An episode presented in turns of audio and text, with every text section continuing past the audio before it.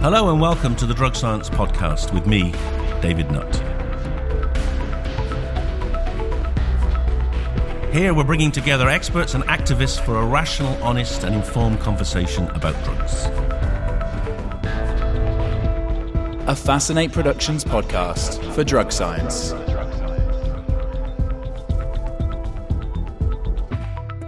Uh, hello and welcome to another uh, Drug Science Podcast. This is me, David Nutt, and today uh, we have Mike Jay uh, with us. Mike is an author, and we're calling him a cultural historian. But to you, uh, he's probably best known as the man who put together the remarkable exhibition at the Wellcome Centre called High Society, and also subsequently one on Bedlam, A History of Madness. And he's here today to talk about those, but also about his new book, which is called Mescaline A Global History of the First Psychedelic. So, welcome, Mike. Thanks, David. Pleasure to be here. Nice to see you again. Uh, last time I bumped into you, I was on a tube and you came and sat next to me and reminded me who you were. That's right, yeah. And we had a very good discussion about um, sort of uh, endogenous depression for a couple of uh, tube stops. We did, that's right, yes. So, give us a bit of your background. Tell us why you got interested in this whole issue of, uh, of drugs and the mind and psychedelics. Well, I guess um, I was a cultural historian, it's quite polite. I'm really just a freelance writer. And uh, I started writing about drugs way back when, um, you know, in the 90s, because nobody else was. They were a huge cultural phenomenon at that time. And uh, uh, there was a bit of a conspiracy of silence about them. And uh, I was an early adopter on the internet. So I started writing stuff about drug culture on the internet. And everybody at that time said, Oh, you're mad. You're going to get arrested. The police will put your name on a list. And from doing that, I sort of became the drugs guy. And then I got interested in the history and realised that they weren't all invented by hippies in the 60s and that actually all these um, substances had been around for a long time and had fascinating cultural histories, as you might say. And I've spent a long time since then just uh, delving into them and researching and telling their stories. And how easy was it to get the Wellcome Trust to uh, come up with the funding to actually put on a spectacular exhibition of the, the history of a range of different drugs. They had thought about drugs as a topic at that point, uh, and I'd written a few books on the history of drugs by then. And so they approached me and said, Well, if we did something about drugs, then how would we do it? And I said, Well, just do it like you would do anything else, you know, ask the questions, you know, what are these things? How do people use them? How did they come into our culture? Investigate them like you investigate anything else with a medical dimension. And they said, fine. And I said, well, I should warn you, if you do that, it's going to come out looking very, very different from all the other kind of mainstream presentations of drugs because everybody else seems to have to go for this moral propagandist tone. And, you know, I don't think we need to do that. I think we can just take the subject on its merits. And they said, fine. And to give them credit, they held their nerve and it came out exactly as I'd envisaged. So yeah, it was great. remarkable. I remember it. I remember going around it. I think I may even spoken at one of the events, and uh, it was fascinating how people's eyes were opened because for so many people, all they hear about in relation to drugs is bad things and dangers and hostility and negativity, and then you here you are sh- showing drugs as not just part of society but part of culture, as well as having huge medical implications as well. And you did begin a, a kind of debate and a public discussion, which I think has gone on subsequently, and actually it was one of the sort of landmark points in changing the public discourse on drugs from something you shouldn't say its name to it's not that interesting. I think that's right. There have been lots of moments like that, but all props to the Wellcome for being brave and doing that early on. Because I think, as you say, as well as people hearing nothing but bad things and cautions and drugs is all taken to be part of criminology and sort of psychopathology and. Uh, along with that, there are an enormous number of people who've had experiences with drugs that are very different. And I think for them to see that reflected back and to understand that, you know, all the way back through history and particularly through science and medicine, people have been very interested in the effects of these drugs and that they've been a part of our culture for a long time. I think it made a lot of people feel that they weren't such outsiders and deviants. Yeah, of course, that's that's an important issue. A lot of people use drugs and they know they're not deviant, but they're not allowed to talk about it because in some certainly in our culture there's still a lot of stigma about that. And and I'm interested in you as a as a historian. Um, what do you see as the sort of the underpinning hatred or fear of drugs? What have been these drivers to trying to marginalize them trying to suppress them?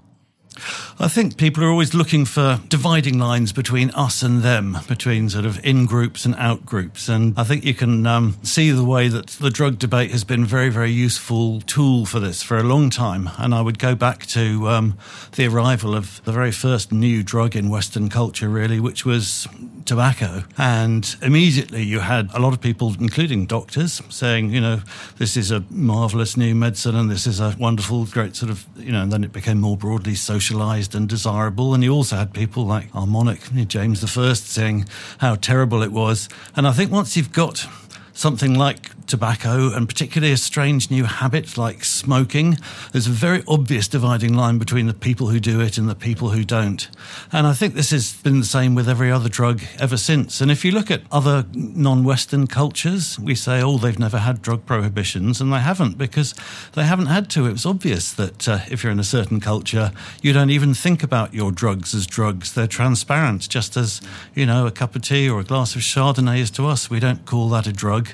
I remember being very struck talking to uh, an anthropologist who spent a lot of time in the Amazon with the Tucano people, and who are people who uh, drink ayahuasca and they chew coca leaf and a lot of what we'd call drugs. And he said to them, Do you know what the word drugs means? And they said, Oh, yes, drugs. Yeah, very, very bad. That's the sort of thing that people in the cities do cocaine and that, all very dangerous, you know. Yeah. So I think we only really use the word drugs when we're talking about something that's a little bit foreign. And I think that's really at the root of how people mm. who don't use drugs try yeah. and um, make people who do seem different and deviant. And but also, this it seems to me, certainly in terms of the last 30, 40 years of UK and American, in many ways, Western culture, drugs and the fear of drugs has been used as a political tool in order to to get people to vote for parties that want more control. You know, um, the, the sort of more more right wing kind of approach. Would you accept that? Oh, I think it's much easier for politicians to stand up and say drugs are evil and we will never give in to them. It's much easier to do that than it is to look at what the problem's really about. If you look at the beginning of drug prohibition, as I have done, you know, the years around 1900, it's very clear, you know, there's an awful lot of sort of very overt stuff about the degenerate habits of inferior races, and it's very clear that that was part of it. I think, in a funny way, the drug laws don't work like that anymore. They used to be. A hundred years ago, they were a very effective way of kind of identifying people who were um, marginal or deviant or undesirable.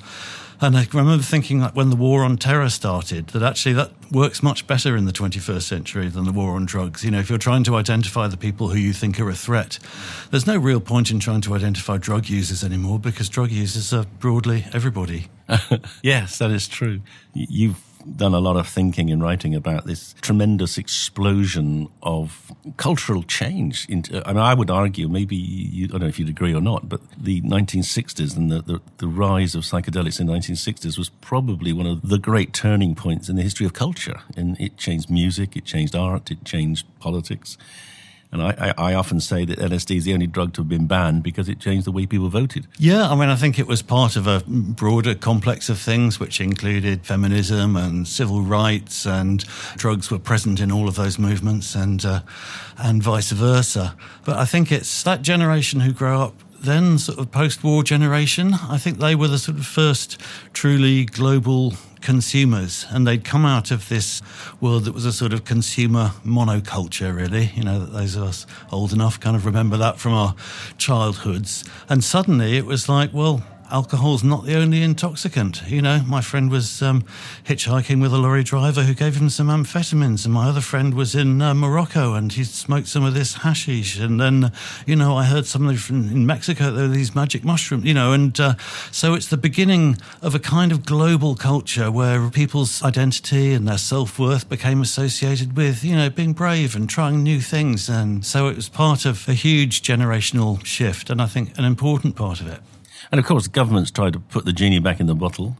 I mean, they failed it uh, in, in terms of recreational use, but of course, one of the big downsides of the government's uh, repression of, of that culture was that the opportunities for these drugs in terms of therapies and new therapies was extraordinarily censored. So, you know, we've had a 40 or 50 years where there's been almost no utilization of them in medicine.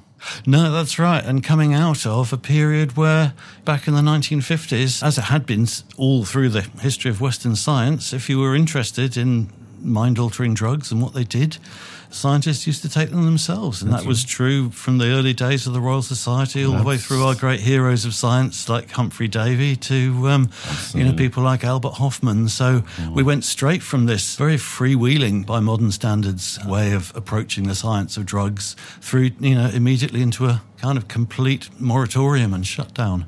Yes, I think uh, for those of you who don't know who Humphry Davy is, he was uh, he's a great hero of mine. He was a Bristolian, which is one a good thing because I am, mm-hmm. and uh, he was one of the great inventors of discoverers of chemistry. And along with Priestley, he discovered nitrous oxide, and he wrote about its intoxicating effects and its pleasurable effects, and he used it to understand consciousness in himself and many other great scientists at the time. And that was in the late 1700s, early 1800s. And he'd be amazed to think that now we're locking people up under the Psychoactive Substances Act because they use nitrous oxide. I mean, it's, a, it's an absurd conversion from sort of sensible, rational thinking to prohibition. Yes, absolutely. Now that was the great Enlightenment motto: was "Dare to know." You know, if you want to find something out, then you know, do it yourself. Absolutely. And uh, you know, experiment and experience is is, yeah. is, where we start science. Yeah. Yes, it's uh, clearly we've written of well, I think we now have the most repressive drug laws in the world in terms of the Psychoactive Substances Act, which basically says if you use a drug to change your mind, whether it's stimulate or depress your brain, it's illegal. And the only exceptions are alcohol, tobacco, and caffeine, which they have their merits, but there are certainly drugs with much more interesting and potentially more useful attributes. Hasn't Amon? Well, you've dared to um, raise all sorts of science and uh, historical and anthropological and artistic attitudes to a range of different drugs, Mike. But uh, your new book is called Mescaline a global history of the first psychedelic. So, so tell us a little bit about why you decided to resurrect this old cactus drug. Well, it's fascinating in terms of psychedelics because that's the story that we think of starting in the 1950s or 1960s. But in fact, mescaline, the major psychedelic that was synthesized 100 years ago, back in 1919. So there's a long, long history and wonderful literature from scientists and artists and um, people exploring it in all kinds of different ways. And then and before that, as you say, it's found in nature in uh, two families of cacti uh, the peyote cactus in Mexico and the San Pedro in the Andes. And its indigenous use in both cases goes back thousands of years, and in both cases, it's still used today. So it's a wonderful way of putting the subject of psychedelics in the broadest possible context, you know, looking, having a big panoramic view through history and mm. across cultures and looking at all the different ways in which people have conceived and used psychedelics. So mescaline is to the the desert uh, living peoples what ayahuasca is to those who live in the jungle. So in the desert you get a cacti and and that's mescaline, and in the in the jungle you get ayahuasca, which is obviously a combination of two plants. It produces DMT. Would that be a fair thing to say? That's right. There are two different histories, really, of mescaline containing cacti. There's the um, San Pedro, which grows all across the Andes mm-hmm. and is used a bit in the jungle on that sort oh, of jungle side, but it's yeah, really yeah. sort of the mountains and the yeah. coast. And then there's the peyote, which is indigenous to Mexico and a tiny little bit of Texas, what's now uh-huh. what's now Texas, and that's got a fascinating history which goes back in written form to the arrival of the Spanish in Mexico mm-hmm. and has a, a, chapter that's really central to me in this story was its adoption by the um, Southern Plains tribes in mm. the United States and mm. who adopted it for what became the sacrament of the Native American mm. Church. And that's an amazing movement that's still going on. And they've got permission to use it, uh, even though it's a, an illegal drug in the States, on the grounds that they use it for religious purposes. That's right. Yes, it's been very, very long contested. What's interesting is that it's not something that they've always used, you know, because it doesn't grow in the sort of in the American West, in the plains. It was only once they were enforced captivity on the reservations and once the Texas Railroad was up and running in the 1880s that it started to make its way up there. So it was then adopted in a, I think, fascinating and very original way as the formation for a new religion. Then, a, a hundred years ago, they very cannily incorporated that officially as the Native American Church, protecting it under the First Amendment. And it was also that world was how it first came to the West because it was doctors and ethnographers first encountering um, peyote ceremonies there who brought the peyote back to um, the East Coast. And uh, it was first um, experimented with by, you know, famous scientists yeah. like Weir Mitchell and Havelock Ellis. Yes, and yes. so that's the beginning of our Western engagement with I it too. So, so the, the, the Plains Indians were they were pushed into these rather barren lands in the south because the settlers wanted uh, the quality land for their their wheat and uh, and cows, and then the Indians there looked to find some way of making better of this horrible situation where they were basically excluded to, to, to the desert and they found the, the cactus. Yes, that came via the ghost dance, which was this very convulsive messianic episode in 1880 when um, all through the reservations um, people became possessed through kind of long sort of day and night kind of dances and trances mm. and uh, the conviction that a messiah was going to arrive. Um, and it was after that. Well, that was the that was Wounded Knee. You know when yeah. uh, you know dozens of unarmed Indians were shot for participating in the ghost dance, right. and after that there was quite a lockdown on the reservations, no singing allowed, no dancing allowed, really? and that was the con- that was the point at which peyote emerged, and this ceremony in a teepee happened because that was really about um, doing something secretly under the cover of darkness that you know the missionaries and the federal authorities weren't aware was going on, and that was the beginning of this extraordinary ritual, which is a way of keeping Indian culture alive, surrounded by this hostile white majority culture. When you were in the teepee with your peyote, you could create this world in which the old magic still worked, and that, that's the ceremony that's fairly unchanged um, to this day. It's an amazing thing. I, I, participated in one in Oklahoma, and it uh, informed a lot of my writing and thinking about it. Well, that's actually uh, that's a wonderful story, and uh, we have to be grateful to them that they got those insights and have. Um, have worked so hard to make sure it, you know, they didn't succumb to the prohibition that all other psychedelics have subsequently come under. Yeah, it really was an existential issue from them because at that point, you know, the Bureau of Indian Affairs, their policy was assimilation. They were saying, mm. well, we don't have to have a policy for Indians because there aren't going to be any Indians because yeah. all their children are going to go off to schools where they have to speak English and mm. Indians are just going to be Americans. They're not mm. going to have their own culture. You know, the peyote ceremony was very, very important at that point in keeping that culture alive, presenting it as an an official church, you know, and it was only with um, Roosevelt and the New Deal in the 1930s that the federal policy towards Indians changed, and the American government said, well, they should be allowed to worship however they want. It kept Indian culture alive and it shaped yeah. it, and uh, it's still a very, very important force in it today. Fantastic. But if you go back to pre Spanish invasion, mm-hmm. uh, we, as far as we know, the, uh, mescaline was being used before then? Definitely. I mean, in terms of the peyote in Mexico, there are archaeological finds, but in the Andes with the San Pedro, there's a 3,000 year old fantastic carving of a shaman transforming into a jaguar and clutching a San Pedro cactus, which shows that that was big part of that uh, amazing complex in South America. We keep on finding more yes, examples yes. of bodies with medicine pouches with, uh, you know, the components of ayahuasca and coca leaves and tobacco. So uh, mescaline was part of that um, yes. sacred plant complex way back in prehistory. We'll get back to the interview in just a second. I just want to thank all the drug science community members for your continued support. Without you, the dissemination of information like this would not be possible. Drug science is, and always will be, independent. This means we don't accept sponsorships. But by becoming a drug science community member, you'll be helping us bring about change. You'll also receive access to exclusive events and will be able to attend all drug science events for free. To see how to become a community member, click on the link in the show notes. Now, where were we? Let's get back to the show. I remember when I was in uh, the Atacama, in the museum there in San Pedro, and uh, I was staggered to discover I think over half of all the artifacts are about carrying or using psychedelic drugs. Yes, you get those amazing DMT snuff trays and snuff tubes, don't you? And uh, it's funny in so many museums that these are just marked as ritual objects or something. you know, they're uh, Yes, that's right. Don't tell the truth because it might uh, empower people. Yeah.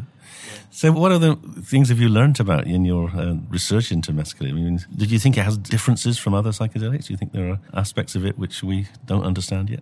I think it's very different from the other major psychedelics, you know, LSD and psilocybin and DMT, because those are all tryptamines. Mm-hmm. Mescaline uniquely is a phenethylamine. So yeah, these are quite complicated terms, but we don't need to go further into. No, um, it's. Uh, um, but it does mean that uh, you have to take it in larger doses yes. than the other ones. Mm and it doesn't get through the blood brain barrier so easily. So it takes good an hour or two to really come on. And when it does, it has a quite pronounced sort of physical effects mm. as well as um, mental and psychological mm. ones. You know, if you look in a sort of pharmacology textbook or on Wikipedia or whatever, it'll um, list the effects and say, well, they're like like other psychedelics. It's very visual, you know, and that is a big component certainly of the Western engagement mm. with uh, mescaline is these kaleidoscopic visions that it produces and distortions of time and mm. space and sort of a feeling of the sacred and but also strong physical sensations sometimes very pleasant people talk about it being very euphoric and mm-hmm. uh, having a very full head but mm. also there's usually at least a bit of something a bit like nausea or seasickness mm-hmm. um, something more adrenergic, we might say. Mm. And all these lists of effects are good as far as they go, but they don't tell you everything about the experience, mm. I don't think. And you can tell that when you read this literature of you know people describing mescaline experiences, which is vast. Some people say it was the most ecstatic, mm. revelatory moment of their lives. Other people say it was, you know, deeply unpleasant and they'd never go through it again. Mm.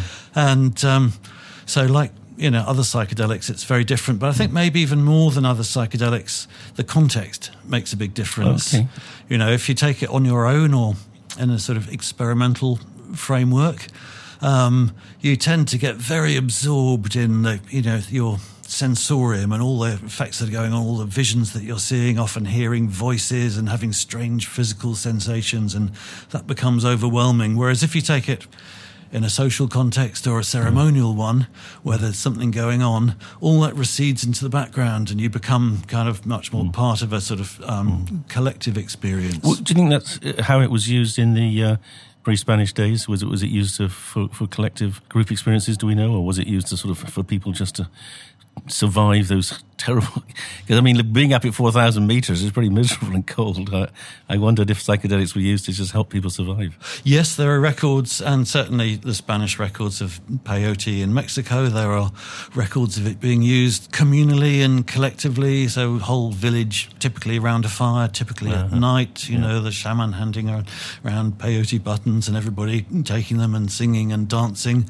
But there's also another type of use that you find. Um, you still find it in Peru and Ecuador and San Pedro shamanism today, and it's also recorded by the Spanish in, in Mexico with peyote, which is more like a sort of one on one thing, a sort of curandero, where you'll have somebody who's a, a specialist and who works with it, and um, someone will go and see them either because they're sick and they want to be cured or because they have a problem. They right. think somebody's cursed them, maybe, yeah. or yeah. they want to know how somebody in a distant place is doing. It's a ceremony in which usually both participants take quite a small amount of it, and through ritual and prayer and the, the effects of the mescaline create a, a, space in which these kind of questions can be mm. answered and people can be um, fixed and repaired and put right. Would that be sort of a, more akin to this kind of modern concept of microdosing mushrooms versus macrodosing? Is that is it sort of a lower dose to allow you to facilitate thinking and a higher dose to transport you? Uh, it's usually with San Pedro, you have to sort of boil it up and produce a quite slimy, bitter drink. So it's quite hard to take a very large oh. dose of it. But it's um, it's at a very nice kind of comfortable level. It's much more than a microdose. You're definitely yeah. feeling You're definitely it, having it, but, but you, it's it's probably less than most Western users would regard as a psychedelic dose. Yeah. And it's the same in the Native American church. Um, you know, the peyote's passed around several times. It creates a sort of great bonding between mm. everybody who's there, and it certainly makes you know the fire and all the sort of theatrics of the thing, mm. you know, really, really vivid and spectacular. But also, you know, everybody's got to be present in the ceremony. There's a drum and a rattle being passed around. People have got to sing their songs. There's a lot of ritual, you know, so it's at a level at which all that can, can, can happen. It's not too chaotic. Yeah, and I think it's very interesting. As you know, we've done a lot of um, research, particularly brain imaging research on psychedelics, but we've, we've never studied mescaline. Mm-hmm. I mean, I don't know how easy it would be even to, to get it into the country to, to do an experiment with. But uh, it, it, it, seems to us that there are definitely sort of stepwise impacts of these drugs, and at very low doses, they they make, make they may make you feel somewhat more relaxed and, and more insightful. And then at higher doses, perhaps more interactive. And then obviously, when you get to the dose where you begin to disrupt traditional sort of neural connectivity and processes, then you get into this into the trip where you begin to sort of change as a, your sense of self and mm-hmm. ego begins to dissolve, etc. So it, we're f- quite fascinated by how we might optimize mm-hmm. the right experience for the right kind of benefit. And it, it, sounds to me like that's been done already with mescaline in, in the past. It has. I mean, for decades, mescaline was the only psychedelic that was available. So there's an enormous amount mm. of research on it. And mm. it's strange that it's disappeared at this point. I mean, I think it, that happened really once LSD arrived. Mm. By the 60s, when Aldous Huxley took his mescaline indoors mm. of perception and the mm. term mm. psychedelics was coined. You know, mm. psychedelics at that point was mescaline and LSD. You know, mm. they were the they were the only two. But by the sixties, people had stopped using mescaline so much. I think probably just because LSD was active at a much much higher dose. Mm. Um, the old idea had been that you know these were things that kind of poisons that flooded the brain and sort of mm. disturbed your perception. But obviously, with LSD working at tiny microgram doses, mm. some specific mechanism was being tr- triggered. So that's what scientists got interested in. And then I think as we've come back to the psychedelic renaissance of the last ten years or so, a lot of that's been guided by what's easier to do and substances right. like mm. ketamine, for example, which were already you know licensed. They're mm. easy, you know because mescaline was around early on, it was prohibited very early on. Mm. So all the um, legal controls around it, are, you know, are fairly much set in stone. Mm. And also, you know, because of Alexander Shulgin, you know, who took his first psychedelic trip was with mescaline. I didn't and, know that. Um, then that, as he said later, that completely confirmed the direction of his life. He couldn't believe that there'd been so little work done on mescaline analogues, and he started his long process of okay. making more phenethylamines. Yes. And he made famously MDMA. The ficals, the fi- That's ficals, right. I know and love. Yeah that came from mescaline. I hadn't realised that. Yes, it did. And he was, uh, and then I think once you've got things like MDMA and 2CB yeah. that are less um, so more physically manageable than mescaline, and that they mm, last mm. three or four hours instead of twelve. Oh, mescaline lasts twelve hours. Mescaline's very, very long oh. acting. So I think you know, and that's of course is a consideration mm. in clinical trials because you know medical professionals don't come cheap. You know, you don't um, you don't well, want to be doing this for longer than you have to. So I think for logistical reasons, mescaline has fallen out of the mix. But I think I mean there's a huge scientific literature on it that's fascinating. It would be very interesting to, for us to study that.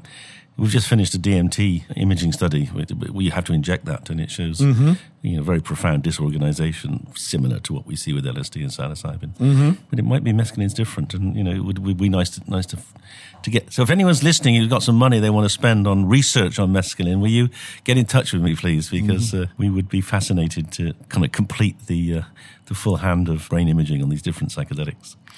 But anyway, getting back to your book, Mike, we're seeing now this, the rise of mescaline tourism, I hear.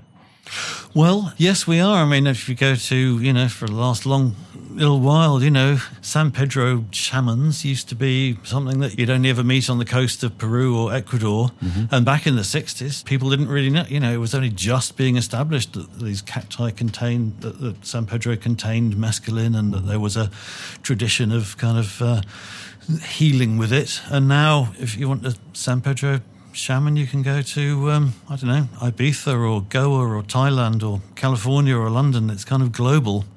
Oh, it's um, being it's being exported, or, or, or, is it synthetic they're using now? Uh, no, it's being people are using San Pedro. There's a big difference between uh, I think in in terms of this between peyote and San Pedro. Peyote has severe conservation pressures on it. It only grows in this very small bit of uh-huh. um, Texas and Mexico and the Native American church uses a lot and is growing. There are traditional sort of users like the Huichol people in Mexico who use it. So, um, peyote kind of really needs conservation. It's very hard to find an ethical source of it. Right. But San Pedro just grows everywhere up and down the Andes, everywhere yeah. from Ecuador down to Peru, Bolivia, Argentina. It grows incredibly fast. In fact, I think I have seen. I've been seeing people growing it in South Africa now. Yes, yes, I've, I've seen it in, in Australia. I've seen it growing everywhere. So on, I think it's different. The traditional use of ayahuasca in the Amazon and ayahuasca tourism in the Amazon are kind of competing with each other. It's sort of a zero sum game. Whereas I think with San Pedro, because it grows so widely, people are still using it in the traditional way on the coast of Peru, but there are not you know, thousands of tourists right. um, going there. Some people who call themselves San Pedro shamans may have a of a background in that part of the world. Others mm-hmm. may not. Mm-hmm. But I think it's something that's now become a global phenomenon, and I think it doesn't threaten the supply of San Pedro, yeah. and it doesn't yeah. threaten traditional curanderismo of yeah. uh, San Pedro. So uh, that's one of the reasons it's becoming so so popular and the form in which mescaline is sort of most familiar these days. I mean, what's funny about it is mescaline having been synthesized 100 years ago, um, you know, pure sort yeah. of mescaline, you know, the salts, the hydrochlorides, yeah. almost vanished. You know, there's no is right? Everyone's gone back to the around them at all. Everyone's gone back to the cacti. Yeah, well, I get a lot of uh, emails saying, "Oh, we shouldn't be using synthetic psilocybin in our research. We should go back to the fungi." Mm-hmm. Not least because they contain other substances. That, you know, there's a concept of the entourage effect in fungi, mm-hmm. like in cannabis, and maybe, maybe in the San Pedro. Maybe there are other Definitely. things. Definitely. I mean, both the peyote and the San Pedro have around 50 alkaloids in, right. you know, different in sort of different subspecies. So there are certainly entourage effects going on there as well. But in my experience, you know, the real difference is in the context and in the way that you're mm. taking it more than the sort of precise than, chemical makeup. And thinking of thinking beyond sort of self experimentation and self realization, clearly there's growing interest in the use of psychedelics in, in medicine mm-hmm. for depression, for addiction, for pain. I mean, you, would you see mescaline as being something we should be considering for?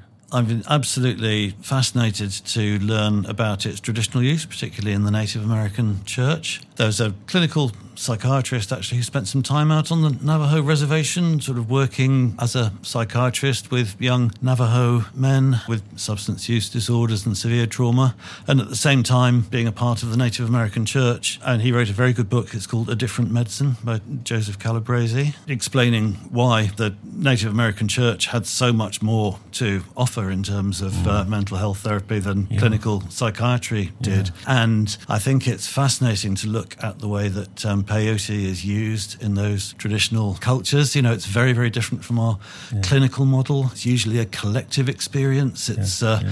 It's not a doctor-patient relationship. It's about you know somebody being healed is kind of is, is, is about the whole community being healed, and it's got all kinds of you know ways in which that's reinforced, and nice. the effect is given longevity. So I think it's really fascinating to study the way that that works. I mean, yeah, it's interesting you should say that.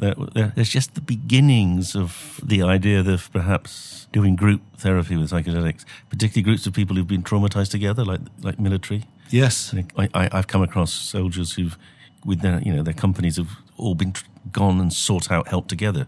Yes, it's that, interesting. I was seeing that film from shock to awe. Have yes, you seen yes, that? Which yes. is uh, which is fascinating. You can see exactly how that works and how it's about people mm. sharing the experience and uh, acknowledging it, and people discovering that they're not the only people who are suffering from this, and knowing that there's a way out, and you know how these therapeutic narratives develop and grow.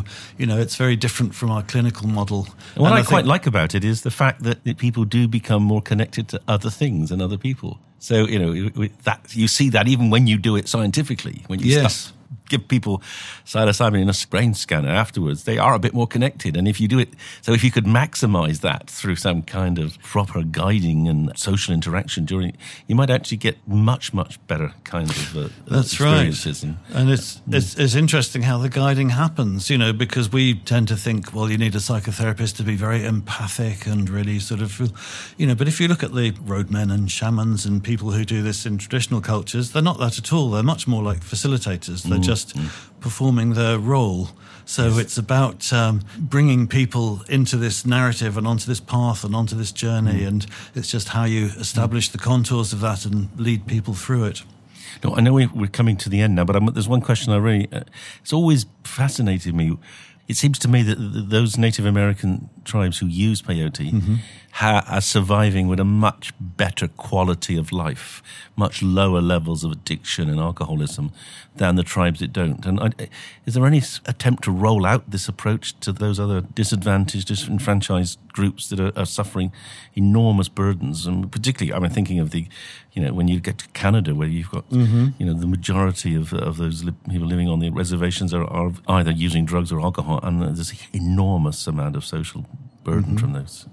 Well, there's quite a lot of Native American church groups in Canada. Are there now? And have okay. been quite for a while. I mean, I uh. Oh. Humphry Osmond and Abram Hoffer, when they were doing their work up in Saskatchewan, yeah. uh, worked with them with that. And in fact, they may have got the idea of treating alcoholism with psychedelics from that context. Right. It's always been from the beginning that in the Native American church that peyote was uh, particularly strong against white man's diseases and uh, uh, which included things like tuberculosis, but also alcoholism was, of course, a white man's disease. And uh, right. they were very much the the sort of moral backbone of the communities. If yeah. you're in the Native American church, you don't drink alcohol. You know, yeah. that's just the way they are, and they support each other in that.